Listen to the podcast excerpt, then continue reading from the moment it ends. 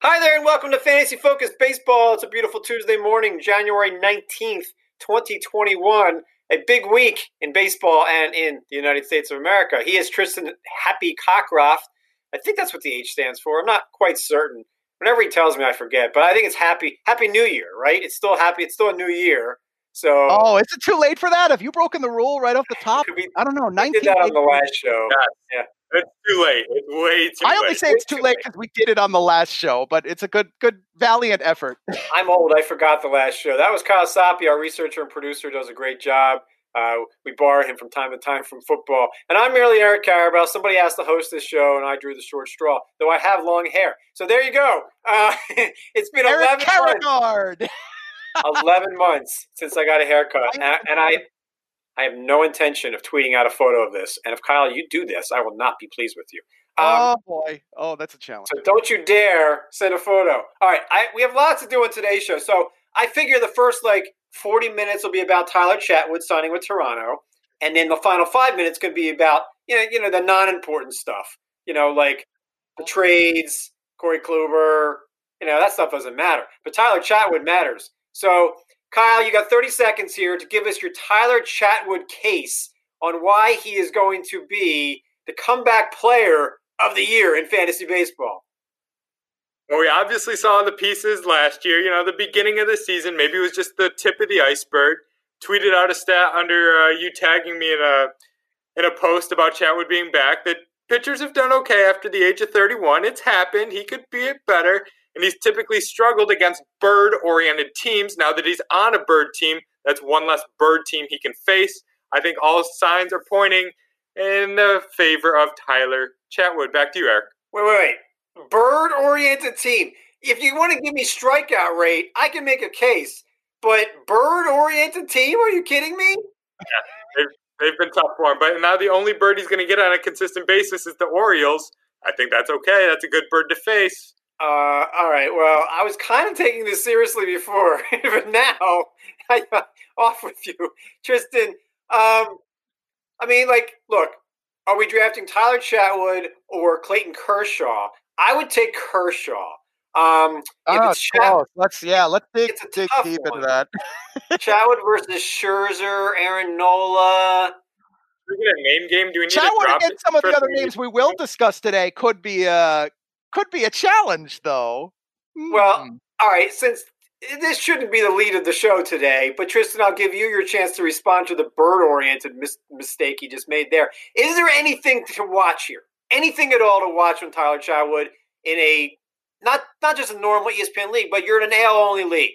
Are you what are you spending on Chatwood?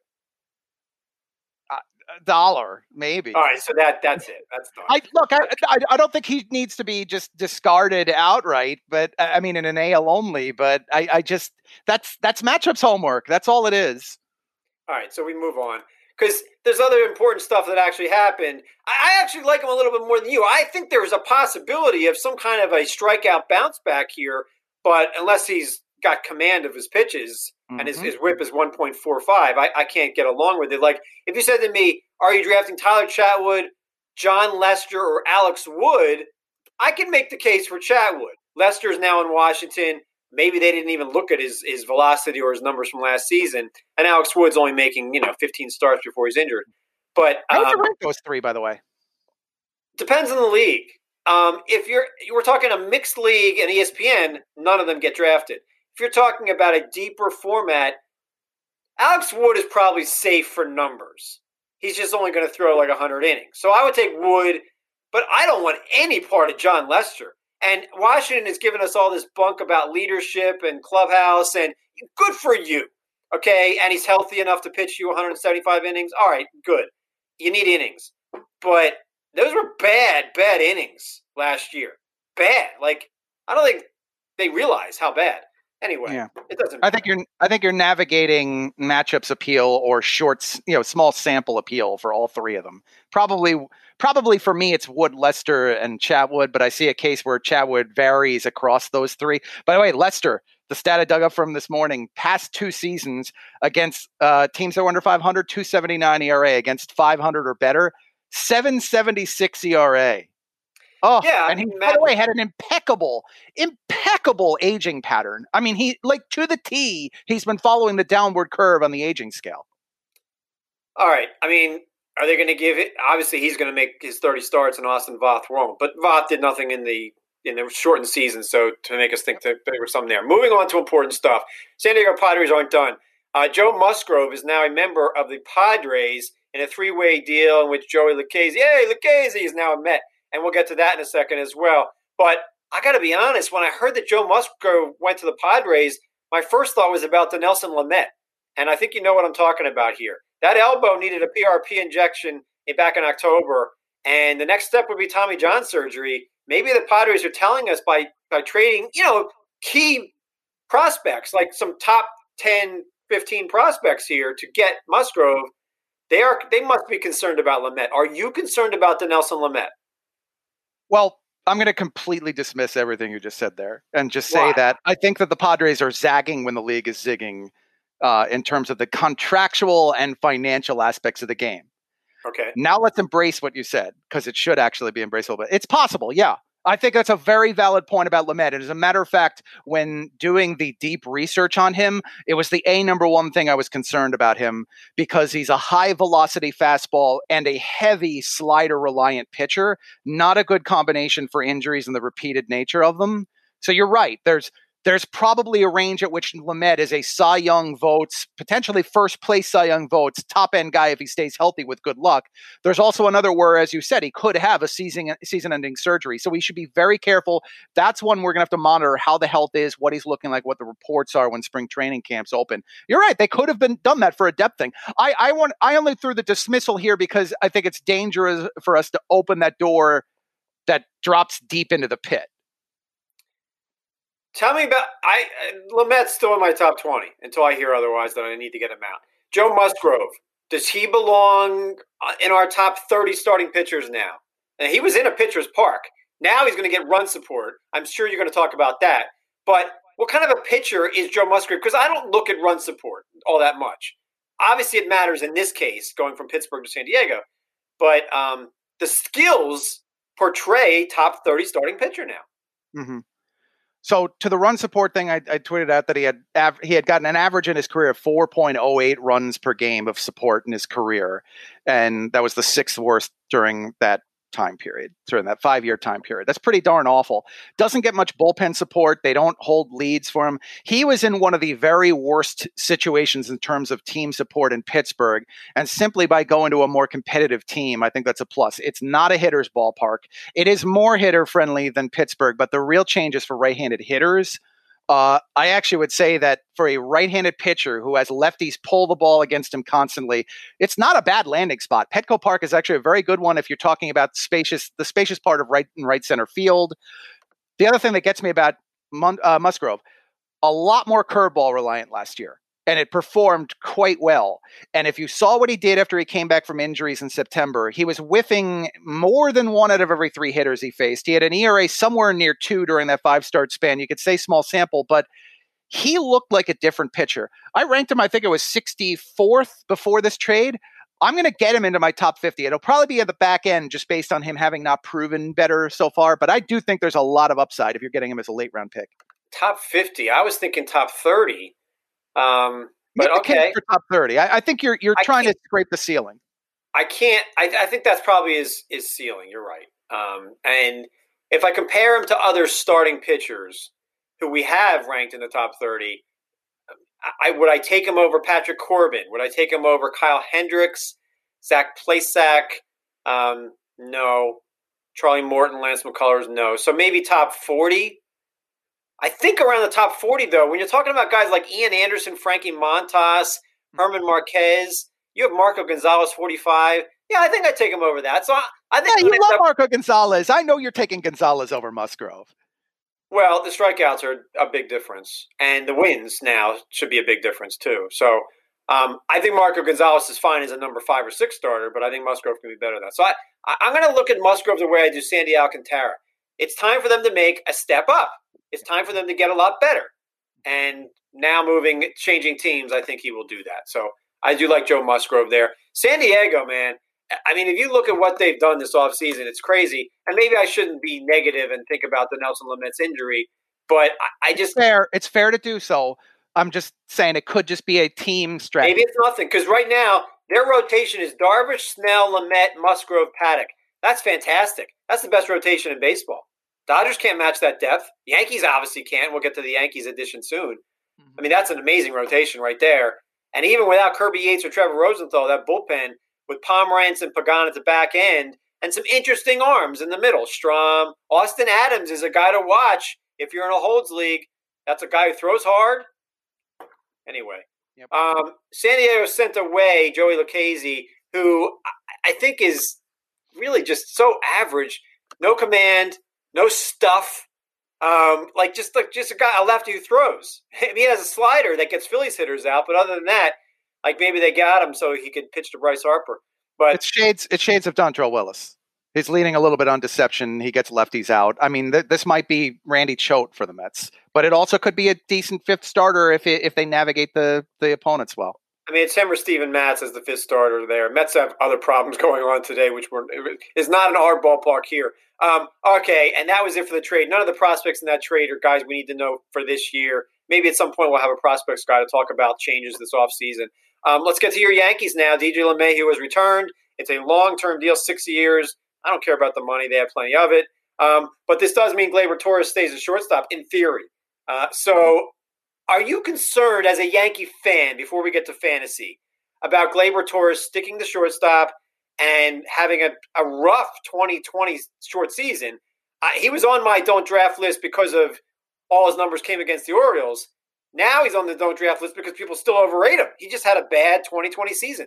As a Yankee fan and LeMahieu coming back, are you concerned with Gleyber Torres staying at shortstop? A little bit, yeah, just because he doesn't look like a clear defensive top shelf shortstop or anything close to it. As a matter of fact, he might not even meet the league average, which is a problem. I wouldn't argue he's all that much better at second base. So having LeMahieu there, defensively speaking, and what it means for the pitchers, I don't think it's a huge problem. The issue with Torres is, and he got called out on this, is just he, he, didn't seem to have the right conditioning, didn't have the same right approach to 2020. And you could forgive for the delay to the season, the shortened year, whatever. He's got to come in more committed here. We need to see a, a new, different Gleyber Torres. We need to start hearing some of the stuff we're hearing about Vlad Guerrero for Gleyber Torres. That that's really the issue. Look, he's a 250 career hitter if you remove the Orioles with modest power. Like I know you love to lean on that. I know you love to lean on. So you're worried about the bird production? Is that what I'm hearing here? Stop with the birds. Are you kidding? There's arguments for the birds. Tristan, how does that argument not have some kind of grip? Like, I don't understand how you can just ignore his overall career numbers if you remove the Orioles, makes him not even playable. It's it's not, but you're you're you're summarizing it as Orioles, and I think the greater picture is he feasts upon weaker pitching. I think it's larger than an Orioles problem, and I do think it requires some adjustments on his part to improve against the more competitive arms. I, I think you're you're dead on with that. I just don't want to take the Orioles specific splits, remove them, and then take every other team. That's not the way baseball works. He's still going to face a good amount of bad pitching. What does DJ LeMahieu have to do to get into your top 50 or top 30? To me, he seems like he's underrated still. That's a, a safe batting average. It's it's not awesome power, but it's good enough, certainly for him. And and he gives you versatility at three different positions. So what what does LeMahieu have to do to get into your top 40? Right now he's 60. No, he's 36. Um, probably would take he's 36 in my ranks. He's 36 and he's my number. What number second baseman is he? He's actually he's my number one. Oh, he's 36 in yours, and, and I'm looking at the points leagues. Why is he so far down in points leagues? AJ's all right. I, I yeah, the only thing I could guess there is that you need the the total bases, you need the run production, probably need more RBI. That's the only thing I would guess. I like him in points leagues because of the contact nature, uh, the extra base hit ability. Why do we do that? So I'm searching for LeMahieu, and it goes down to the to the next one, which is not your rankings; it's someone else's rankings. It's like so the way the way the Chrome thing works is that each of our rankings is tagged to the next one, and if you're in the previous rankings using the the, the find search in Chrome, it's going to jump you down to the next name, which might be in the next list. I it, I know it's a little it yeah it, it doesn't it matter. All right, Don't worry. So LeMahieu is the second baseman and presumably the leadoff hitter. And how do you feel about your lineup now? Obviously, this you know the Yankee lineup. If Luke Voit is legit. and we're ranking him as is as if he is legit. LeMahieu, Judge, Hicks, Stanton, Voit, Gleyber, six. Clint Frazier, I presume, is now your left fielder, and then Urshela and your awful catcher Sanchez. Um, do you, well, he, he, you can't hit 180 and be on my fantasy team or 147. I can't defend Gary Sanchez. That's another guy who needs to kind of improve his game, and I'm not sure that he's capable of it. oh, I mean, boy. who knows how many games Judge and Stanton play? Again, they're not going to be on my do not. They're, they're going to probably be on my do not draft list again. I mean, you can't you can't take players like that early in your draft and and mm-hmm. get be happy with half a season. You can't I, do it. I don't. I think you you probably agree with me. I can't. I can't dislike this lineup. I mean, and I, Oh, a fantastic lineup. I'm a huge fan of the fact that Joe Girardi likes to put his. Or no, I'm sorry, not Joe. Aaron Boone. You've got Girardi. I'm a big fan of the fact that Boone likes to put his best hitter in the number two spot. The problem is, does that number two hitter, if it's Judge or Sanchez occasionally or Aaron Hicks or the like, do they stay healthy enough to stay there each and every day? That's really the big problem. Is that the Yankees have had major injuries, and I don't think that that's necessarily going away. But for LeMahieu, I don't think I don't think this is going to have adverse impact. If he's locked in at number one, he's going to be he's Look, still going to be very good. I I don't need a 30 minute interview with the awesome Stephania Bell to know that when you get older, you don't get healthier. Aaron Judge is 28 now. Stanton's 31. They're not going to just all, all of a sudden find durability. Um, the interesting, first of all, not nary a left handed hitter in that lineup. That's something interesting. Yep. Um, assuming Clint Frazier is your left fielder and not Mike Tauchman or Brett Gardner coming back. Um, yeah, good lineup. Aaron Hicks batting third is very interesting, and nobody talks about Aaron Hicks ever. He didn't play very well last season, and he, he's not durable either. But If, he, if we knew he could stay healthy, I do think there's great bounce back potential. But the great stat on Hicks is has never played 140 games as a pro. speaking of durability issues, your new number two starter is Corey Kluber, one year deal, and there are no bad one year deals. So Except for relief pitchers. we'll see about I'm that. not going to say that Archie Bradley is a bad deal. Oh, I know. But we're gonna we're gonna do a closer carousel in a few minutes, maybe ten minutes here. Corey Kluber, tell me what you think here. And is this try to be unbiased because I mean he is a Yankee now, but if Corey Kluber had signed with the Rays, would we be looking at him the same way as we are looking at him at as a Yankee? No, definitely not. Just because that's a huge ballpark swing. So just about ballpark for you, not about the fact that he threw one inning last season. No, I mean that's that's really the hook here is the injuries, and I mean there were three different kinds that we were talking about. He had the uh, the fracture of his right arm, you know, when he hit got hit with a line drive in 2019. It's a had a- fluke. That's a fluke. it's a fluke.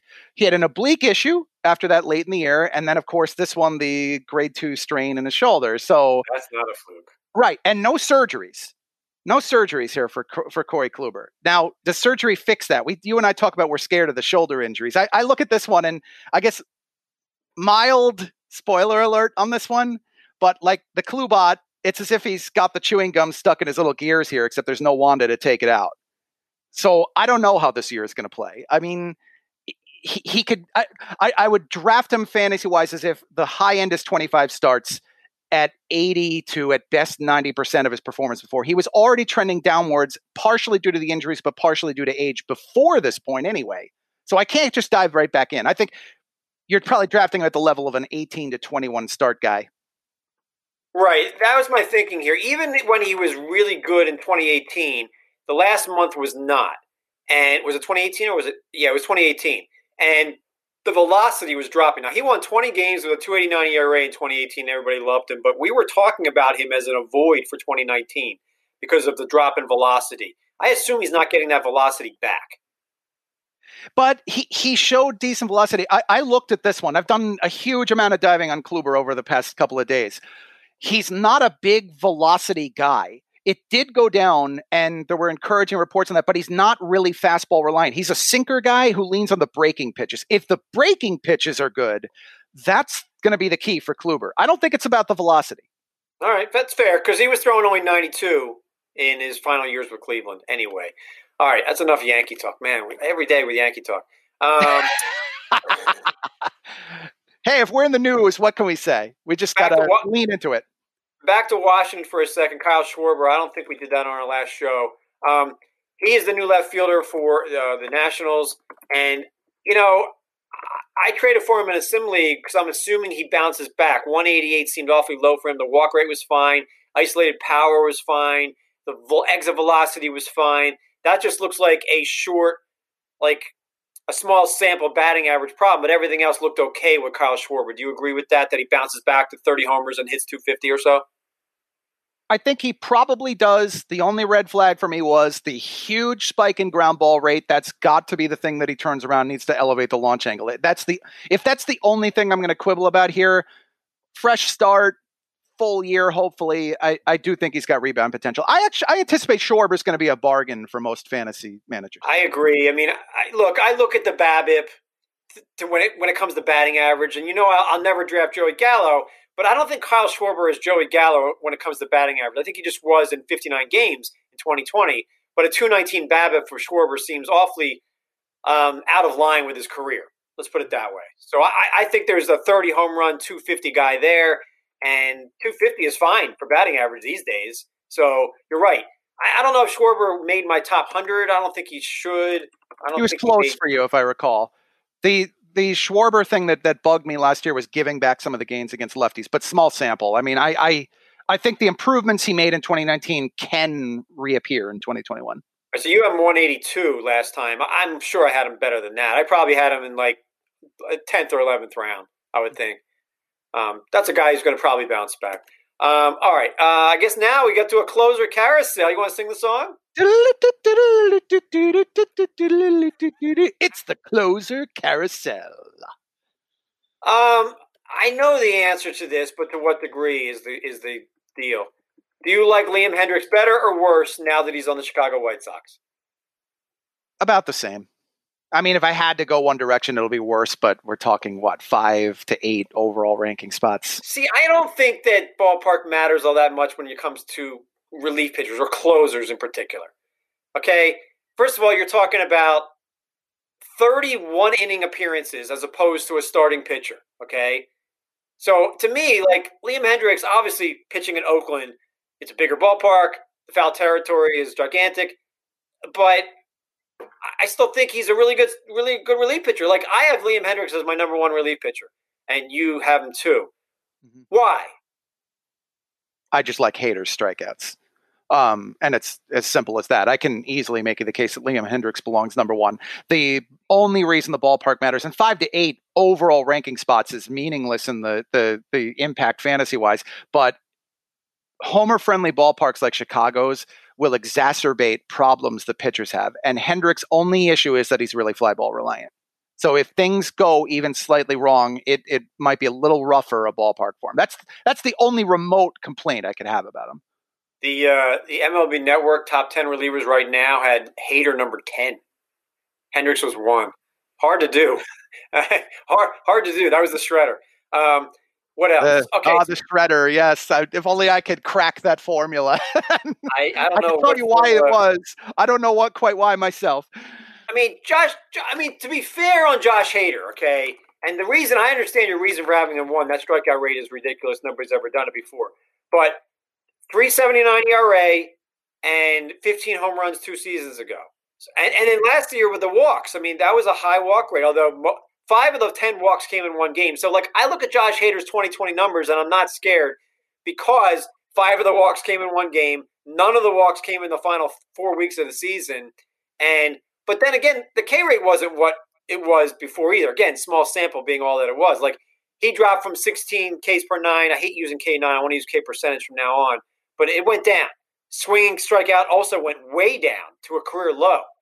You could see a scenario where Josh Hader hate to say this and be pessimistic, but kind of really blows up in the wrong direction really soon. I can at least.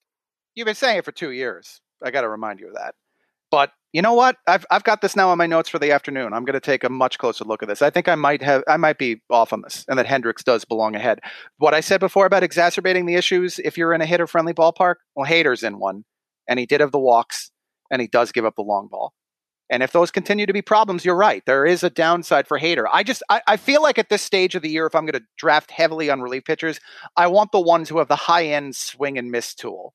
That's where I'm going when roles still haven't really crystallized, and and it might be just as simple as that. I think that's fair. And again, I have Hader my number two closer because frankly, I can't. There's a lot of unsafety, unsafety, a lack of safety with a lot of these relief pitchers. Let's move on to my favorite team. You seem to dislike Archie Bradley for one year and six million. Tell me why. I thought you were going to dislike it. Actually, I no, would I dislike it if it was if it was two years for twelve. I would dislike it. One year, there's no bad one year deals unless the Phillies.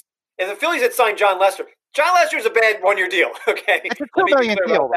It's a two million deal with three million deferred. Lester is. Yeah, that's bad. But one year, you can you can always deal with a one year deal. Now, people are saying to me, "Who's the closer? Is it Archie Bradley? Is it Hector Neris? Is it Jose Alvarado, who they got from Tampa for just a prospect?" Phillies What's your perspective on the bullpen? How's that bullpen going to shake out? I bet Archie Bradley probably starts the season as the closer, but you know, Archie Bradley's not that good, and I, I look when they traded for Brandon Workman last year. I thought, wow, that's a good move.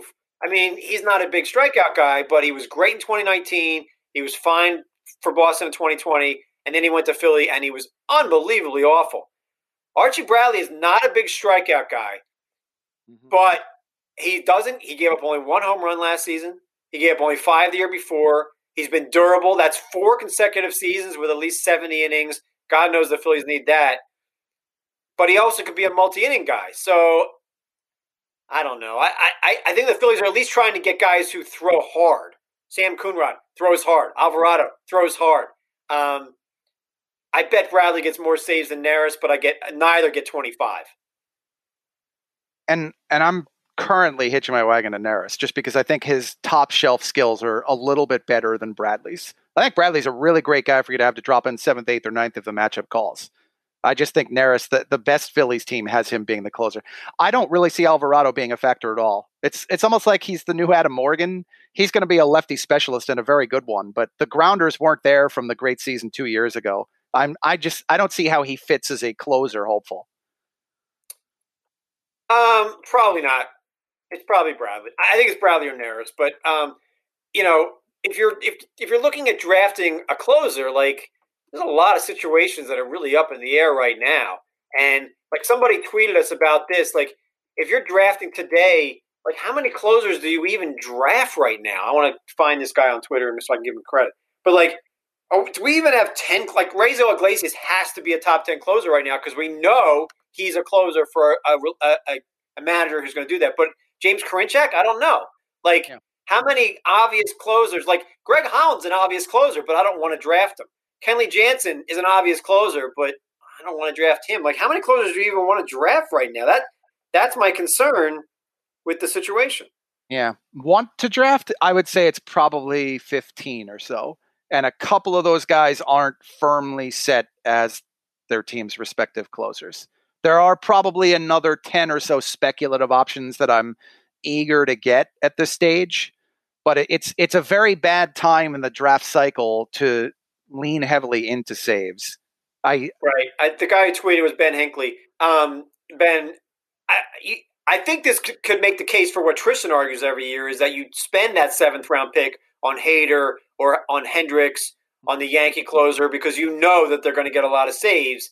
And this season, I don't know. I mean, the number one closer on the player rater this year could end up being Drew Pomeranz. You know what's it, also not helping the position currently is that a lot of the guys we usually trust are still free agents and we have no idea where they're landing. I mean, we know Brad Hand, Alex Colomé, Trevor Rosenthal, they're all going to end up in closer roles somewhere. Kirby Yates. You don't know that. Brad Hand could be the setup man for the Mets. Fair, fair. But this this is my point. Because there's that possibility they end up behind a better closer, there's too much risk overall of the position. I mean, we're talking the ranking set has too many free agents in the high tiers you know, by Houston gave Pedro Baez a two-year deal, which makes me feel better about Ryan Pressly. Now he has high job security because that's their top setup man now, and he can't close. Pedro and, Baez. and Pressly, when that's another guy, the top shelf skills are excellent. They are oh, without oh, yeah. question top ten fantasy closer. It's just are they there? Um, what else do we need to deal with here before we get to the questions? We dealt with the Yankees and Kluber. I don't care about the the Cubs re-signing or it was arbitration, Contreras, Kris Bryant, because they're both getting traded. Cubs are getting rid of everybody. So when when Bryant and Contreras end up on new teams, we'll discuss them. Um, How about Boston's What's that, Chris? Sale. You know, the fact that Boston is saying in January they're going to be conservative with him means nothing to me. Already, weren't you projecting he wouldn't debut until June? Yeah, I mean, they the surgery was March 30th. They said 14 to 15 months. That is a pretty conservative estimate for a pitcher coming off this, especially one who's as reliable as he's been for the most part. Yeah. I think we're looking at the mathematical midpoint of their schedule, which is. Would you rather? So, so it de- depends on the type of league you're in on whether you want to draft Chris Sale this season. Because could you make the case, as I always do with Kershaw, that even if he's not making 30 starts, he's a borderline top 10 starting pitcher because you know the ERA, the whip, and the strikeouts would be there. Could you make the case with Chris Sale that he should be ranked among our top 20 for the same reason? He'll pitch 20, 22 starts, but they'll be really good. A little bit, yeah. I, th- I think 22 is probably overestimating because if it's truly the mathematical midpoint, I think we're looking at 15. My optimistic outlook is that Sale's going to be pretty close to his usual self in those 15 starts. I would say that they're going to lean a little closer to what he had between the injuries at the end of 2018 and 2019. That's still a potential top 10 starter on a per start basis. Probably lean towards him belonging out of that. And then it becomes philosophical. How do you approach drafting a guy you know is only giving you that many starts? You have to have IL spots in your league and enough of them to stash him. Do you spend great tra- the draft capital on a guy like that? I, I these days tend not to do that. I used to more often I'm not even sure how to rank him for an ESPN league. There just there just aren't enough IL spots. I probably wouldn't draft him at all. Not in our game. In our game, I would agree, but in a normal mixed league, I think there's there's value in stashing. In a general sense, I try not to stash players who I know are missing the first month or two because that could turn into multiple months easily, especially with a you know, who knows if Boston's even trying to contend this season? They don't look like it right now. They still have no pitching. Yeah. No outfield. I, I tend to take the lazy approach if I look at the public ADP for the player, and if you're going to allow me a gift comparative to that, then I will take the guy. Anything outside of that, I usually pass. Fair enough. Let's pass now and move in. Kyle, we got trivia and uh, Twitter hash hash browns and hey, trivia. Uh, yeah, Trivia, Yeah, trivia that Eric won't know. I probably won't. I probably won't. It's the off season, so this is a very gettable trivia question. So uh, you might get it. So at the beginning of the 2019 season, Freddie Freeman leads all of baseball with 338 runs plus RBI. Who ranks second on that list with 319? Plus RBI. I would have said Mookie if it was runs. by, by the way, I wish there was a service out there, you know, RotoWire, Fangraphs, somebody that just had numbers since the start of 2019 because I can't take what happened in 2020 all that seriously. So I want to see a longer time period and giving me 200 games of the last two seasons combined would do that. I'm going to help so, you. Huh? I'll help you there. If Okay. you go to the Fangraphs leaderboard pages, there is I know you can do that, to do the combined seasons. I do that sometimes, and and I do baseball musings. They he he he does that as well. It's just um, if it was just sitting at my fingertips, it'd be a little bit easier. Because like I I don't care what Yelich did in that two month season. It doesn't matter to me whatsoever. Bookmark it; it'll be at your fingertips.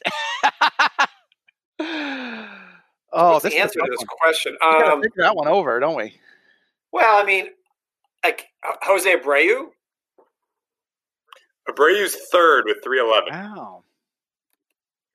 Good guess, though. Yeah, I'm trying to think of somebody because what happened in 2020? Like you have to look back at Almost 2019 doesn't matter. Yeah.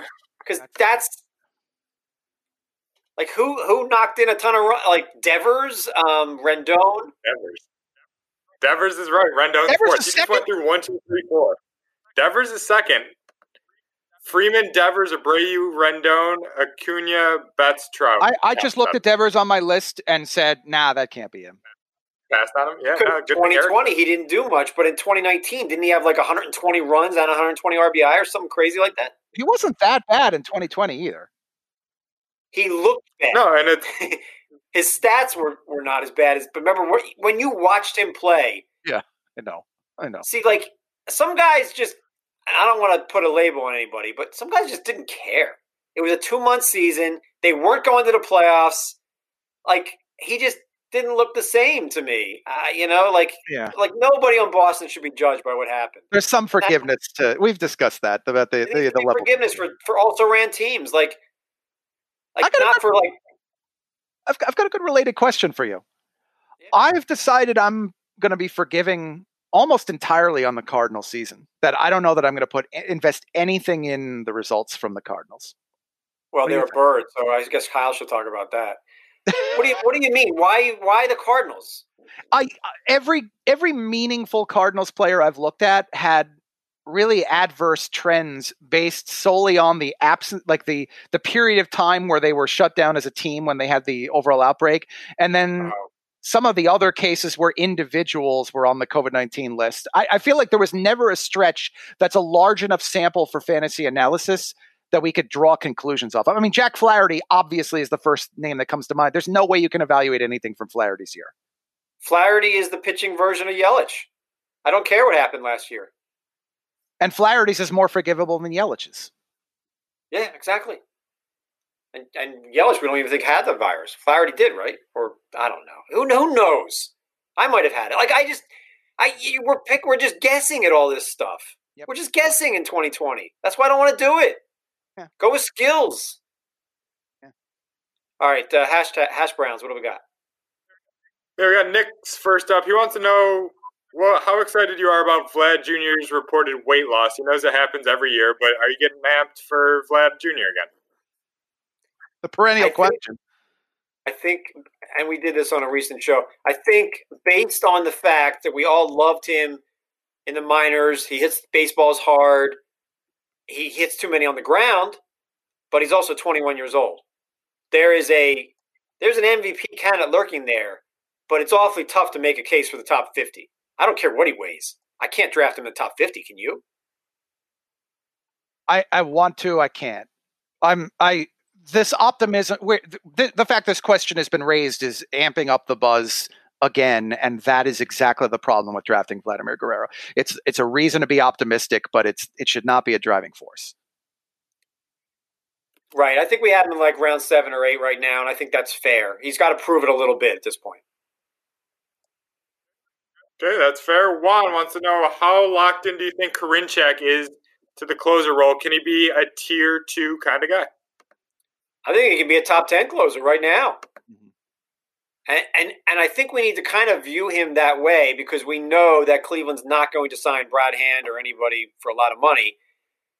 The only concern I have here, the walks, and I was looking at um, Dan Szymborski's Zips numbers for a lot of players for a lot of reasons here, as Tristan knows. We're, we're using uh, that for our sim leagues, but Karinchak, the walks were high on Zips which means that he was projected to you know to lack command control.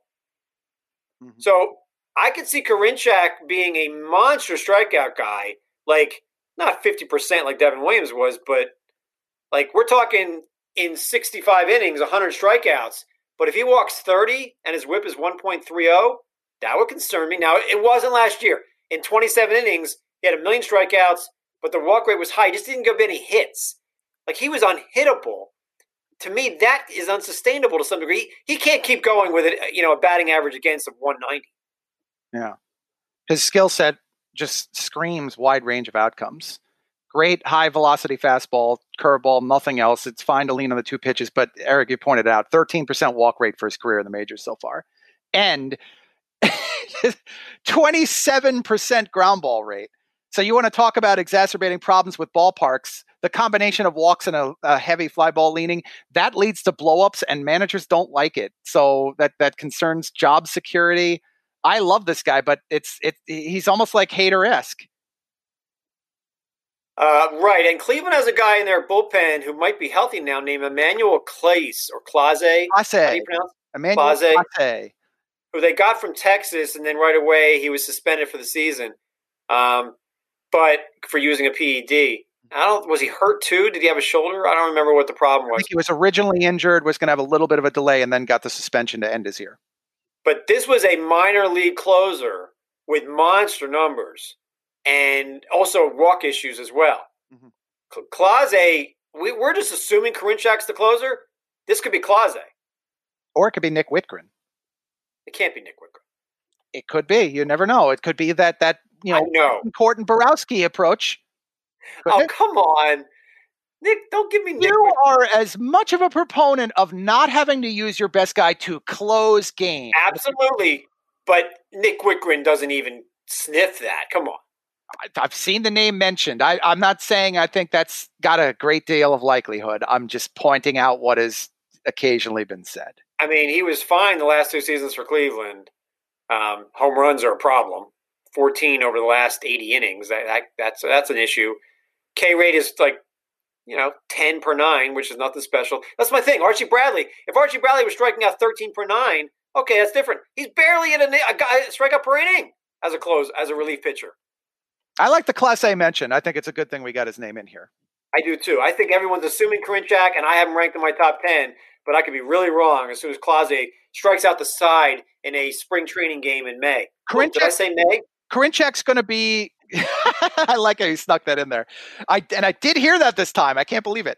Uh, he has has a, has a high end uh, probability of being a top three fantasy closer. There is a low end where he's completely meaningless for us. There's a low end where he's Jose Leclerc.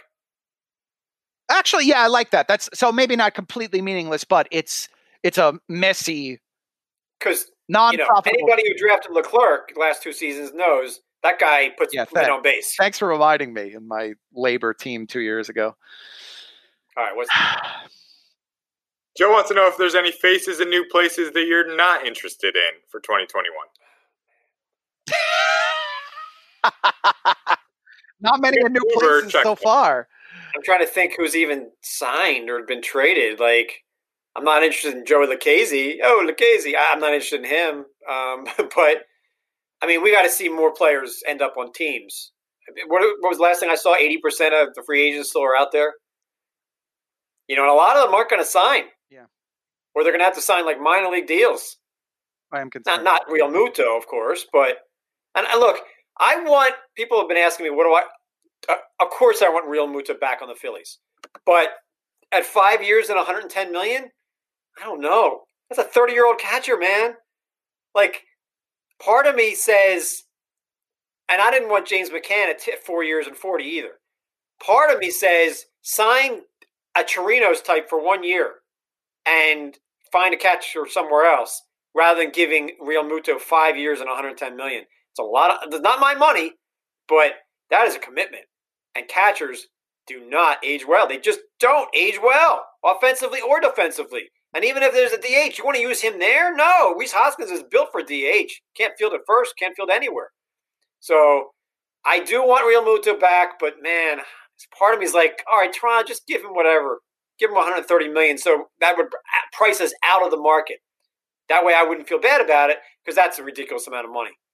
And then I'd feel better but then we wouldn't have a catcher. I don't even know what catchers are still out there. We can't even get Kurt Suzuki anymore. Kurt Suzuki, by the way, a little underrated for fantasy, I'd say. Definitely. I'm looking, I'm looking through the um through the list of offseason things, and and actually a lot of the fits are kind of decent. Uh, based on what I perceive right now, I'm probably out on David Dahl. I'm probably out on Carlos Santana. All right, I can deal with those. Names, yeah. I'm in on C.J. Chatham, the new Phillies shortstop. yeah. There you go. All right. What uh, what else? All right. Two more quick questions here. John wants to know if you're adding any extra IL spots to your leagues this season, given the contact tracing ability to sit people out for a week. I do wish that the that our site would expand the benches. I would I would expand bench, not IL. But um, okay, I have a league I have a league that just expanded, like that for basketball, just expanded its bench by like two spots. I think that's okay. Yeah, it's the same thing for hoop. It's tough. Yeah, it's tough. And and the same happened in football, and I, would do that for base. We, we, did that in baseball in that league as well. We added like two spots, and that was it. Um, I, I think you know, like you, you have to make decisions sometime. You know, and, and if like a baseball team is out for a whole week because of contact tracing, like we're seeing in the NBA, ridiculous. When's, when's the last time the Washington Wizards played? This is ridiculous. They're trying to play through this. You know, it's just not working all that well. Villanova hasn't played this year, this calendar year. Um, but um, Yeah, I would just add a couple bench spots, not IL spots, because that that's discretionary to some degree. Tristan's shaking his head. Mm, I'm I'm digesting it. It's I, you know, and I'll be the big hater here, but I I had one of my fantasy teams last year, an NL only team that was I think I mentioned on the last show. Effective, it was mathematically eliminated by the about the tenth to two week point of the season, just because of the outbreaks, and that kind of stinks. And if you look at the likelihood that five players on each team really shouldn't be thrown out there to free agency. You need to have a safety net for teams that if if this happens again, and if this is the same climate in, in baseball for 2021, we don't want that happening. It just diminishes the enjoyment. I can tell you, I, I did not enjoy in the slightest that particular league. So what do you do? I I say if your league can support it, and this needs to be custom with a commissioner controlling it, I think you need to allow unlimited COVID 19 injured spots and keep all Okay. the rest the same. I'm okay with that. And that also includes, as I do in my keeper league as the commissioner, players who are not placed on that list. If there is a team wide outbreak where they have a postponement, the team is eligible for those spots. Okay. And you could do it in our game. I mean, uh, you can you can put in unlimited IL and Yes. the commissioner manage those and mandate who goes on. Yes, you can. League manager. Way to go. You have to now. You have Of course you do. It's Last question comes from David. He specifically for Tristan. He wants to know what the best season of The Simpsons is. it's clearly one of the ones between three and seven. I could make the case that nine was great, and I thought about this question. I I I am partial to season seven, which I think is a little more underrated. Of these, I think most would lean to five, but they both had great episodes. And I mean, season seven had the you know Lisa the vegetarian was one of them I saw in there. Uh, I really like Radioactive Man, King Size Homer. The season five, I'll I'll pick season five as my favorite. That had Treehouse of Horror four. That was a great one. Um, and a few other really, really solid ones. I don't know, tough one. Deep Space Homer, too quotable. There were a couple other tweets here. Bill Knight wanted to know: Will there be more turkey legs consumed by Tristan or hammocks present in Eric's household by the end of the season? I do not plan on adding any more hammocks this year. I want to go outside. I'm even going outside and taking a run as soon as this show is over. It's 40 degrees. I don't care as long as I can tie my hair up. But how many turkey legs per year would you say you actually consume, Tristan? Pre-pandemic, probably four, maybe five. The problem I have now is I have to make them myself. I don't. I'm pretty sure I didn't have a single one in 2020. They're they're tough You to went- make on your own at high quality. You went with nary a turkey leg in 2020. Oh no, well the Thanksgiving turkey, of course. Here, Oh, of course. here's the problem in my house. If I make turkey legs, my daughter will get to them first. Really? Yep. Didn't see that coming. Okay. She is a huge fan of the turkey legs, chicken legs, any of that. Well, who who wouldn't be? Sean Rosales, our buddy in Bristol, asked, "How many Padres should you realistically draft or buy this year? How many is too many?" And I think I replied with, "If, if you're drafting Randy Jones, and that's too many." Or, or no, it was uh, Jake Peavy Jake Peavy, yes. or Gary Templeton. But I, I mean, it, it brings up a point, and you know, there's no clock on this show. Like, if you end up leaving your draft with like ten Padres, you know, like four hitters, two starter, you know, like, and then they have a breakout. Yeah. that's a problem. This is the year not to do that. Actually, I just thought of that. Wh- That's exactly it. Is that you have to spread your risk this year. I, I and I don't enjoy that feeling because I like the idea of stacking teams. I just don't think you can do it. My example of being a great one of that. Why you shouldn't. Right. Remember that year that Cleveland and Seattle didn't play in the snow in Cleveland for a week, and if you were in a head-to-head that week, weekly head-to-head, you didn't get anything from those players. In They fairness, play. That was 162 in the traditional 26, 27 weeks, so you could, you know, make it up. Right, but But But the also, and you you voiced this to me as a problem when we are having a phone call recently. Um, if they, if they skip a week for the Cardinals in May, and then they make them play double headers in June, those are seven inning double headers instead of nine inning. You're losing innings, you're losing at bats and innings and everything. So, like especially this season, you do not like the seven inning double header rule. Explain why. Is Hate that the re- reason? I hate it. I think it's bad for planning. I also think it's bad from the baseball perspective, just from the fans aspect. Is that how are you handling them? Are there any more split day night double headers? Do you charge fans full price for a seven inning versus nine inning? I, I just I think there's a lot of questions that need to be answered. But for us, fantasy wise, you raised uh, those great points. The other is the workload. If you've got closers on those teams or starting pitchers within that week, they have to have their normal rest. So that means a game that's cost that they couldn't have pitched, and in the over you know over the entire course of 162, it's going to have an impact. It's going to chip away just a little bit. And on catchers, Realmuto is not starting both games in the doubleheader. So eh, no few catchers are ever. So more doubleheaders means like older players and catchers are going to sit more, mm-hmm. which is a problem. Um, Alex Anilian wrote, uh, "Would you consider Ramon Laureano a post-hype sleeper?" Yes, I do. I love him. Yeah, I've, I've, he's one I haven't done the deep dive on yet, but the quick look said I, I like him, and I like about where he's going in the drafts too, the early drafts. Richard to know which starting pitchers will will age will suddenly catch up to them. Verlander, Greinke, Darvish. We're not seeing Verlander this year, so his age is not catching up to him. He's done. But like Greinke to me could do this for three more years. Darvish is not too old. What is he? He's not even thirty five yet, right? Dar- Darvish, I think, has got another year. I think I, I just worry about whether durability comes up. Yeah, and I remember I told you how old he was, and you were shocked. It doesn't feel like that. Why, Greinke? Um, I'm increasingly hesitant on Greinke. What what concerns you about Greinke? Because th- that's a guy who doesn't throw hard to start with, and I just think he knows how to. I hate using this because it's an awful cliche that the idiots on TV use. He knows how to pitch, but he kind of just does. Like he just gets outs. There comes a point where that does come back to get you, and you you say he doesn't throw hard. Okay, but he averaged ninety two point four miles per hour in twenty fifteen, and it was eighty seven nine last year. That's a pretty steep decline. Why do you still rank him well then?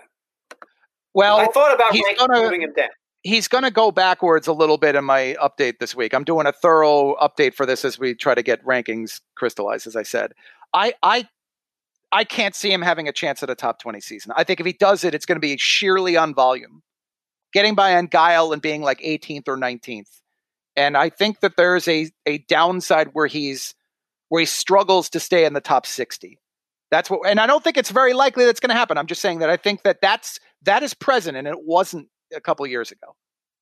So this could be the right-handed Madison Bumgarner soon because he'll he'll be he'll be durable he'll give you some numbers, but Bumgarner just fell apart his final year with the Giants, home road, and then last yeah. year was terrible with Arizona. You're saying Greinke could be the right-handed version of that, in that when that ERA goes up to 420, you're not going to want him. Yeah, at casual glance, I really like that comp.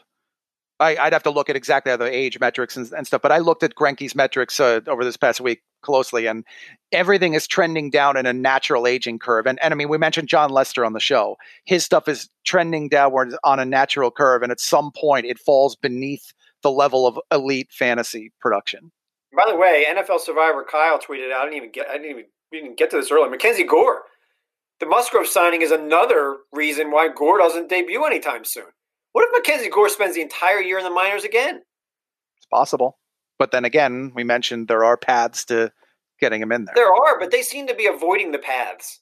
like I, I, most, I, most major league teams, if they had a Mackenzie Gore, all right, Philadelphia, okay, which is a poor example because they're poorly run. Spencer Howard's in the rotation. No more minor league time for him. That arm's going to drop at some point. They're not wasting any more time. Spencer Howard is in there as the four or five. Why wouldn't San Diego just say, Mackenzie Gore, you're in our rotation? They, they've done everything they can to add players so that he's not. Mm-hmm. I, I like it from a pitching development standpoint, and that I, I, hope they take like the Roy Oswalt approach, where he's on the team as a multi-inning relief pitcher to get used to the major leagues, and then goes into the rotation when he's needed. I'd rather have him being used as a depth guy who fills in when he's required, as opposed to being the one they rely heavily on to lead them. It's kind of, know, and the Rays do this, by the way. They ease guys in that way. The difference is the Rays just don't have the starting pitching depth. They just throw relief pitchers and openers and the like. And the Padres now they have five guys that they could trust ahead of Gore. I think he's going to get his starts. I just I think you got to be projecting, you know, a dozen ish. All right, so we're at almost an hour here. We need to add another hour. The Tigers have signed Erasmo Ramirez to a minor league contract. Tristan, tell me all you know about Erasmo Ramirez, please. I know That's why he wins leagues. I know that there that that's another guy who messes with my database, as you and I have been talking about, because there's multiples of them. This guy had a, a decent portion of a year, I think, three years ago, and that's it. and that's why Tristan's the best in the business. He's already won his 2021 leagues before 2021 even begins. All right, I don't know when our next show is going to be. It could be tomorrow. I mean, it could be two weeks. We might wait until the so your Super Bowl prediction. There's four teams left because we may not do a show now until like the day after the Super Bowl, depending on who signs, what trades, anything like that. Or we might do one tomorrow. But give me your uh, Super Bowl winner. Uh, I'll go Packers over Bills. I will go Chiefs repeat over Packers. I Chad Henne. Chiefs. the Chiefs thing is very up in the air. You're going with Chad Henne? I look. I don't, I don't mean to be skeptical or pessimistic or anything like that. Yeah. But there is no way that Patrick Mahomes is not playing on Sunday. I I, I, I feel the same. Even if he's falling down in the pregame. Yeah. Okay. He he's passing whatever test to play in that game against Buffalo on Sunday night. Come on. I I I, I feel similarly to you on that. I I do think he's going to play. I just. I mean, come on. I think we would. I, will put it this way: if the concussion is se- severe enough, I think we're going to know by tomorrow that he's out for the week. I just can't see it. You know. I know. Obviously, they want to protect safety, and they should. But money talks. That's why they're playing these games. If you're locking and, me in uh, with that, I'll get on board with you that that's what's going to happen in the Super Bowl. And I like Andy Reid. He coached in Philly. He did nothing wrong until the last year where he wanted out, just like Doug Pederson just wanted out, and he got out. He escaped. Goodbye. We're done for today. Thank you so much for listening to our little show, Fantasy Focus Baseball. We'll have another one soon, tomorrow, two weeks. I don't know. Check us out on Twitter. We're Kyle uh, Kyle Soppe, our awesome producer and researcher. He uh, tweets out uh, getting uh, hash browns. Tristan, you're awesome. Talk to you soon. I'm Eric Karabell. Have an awesome week.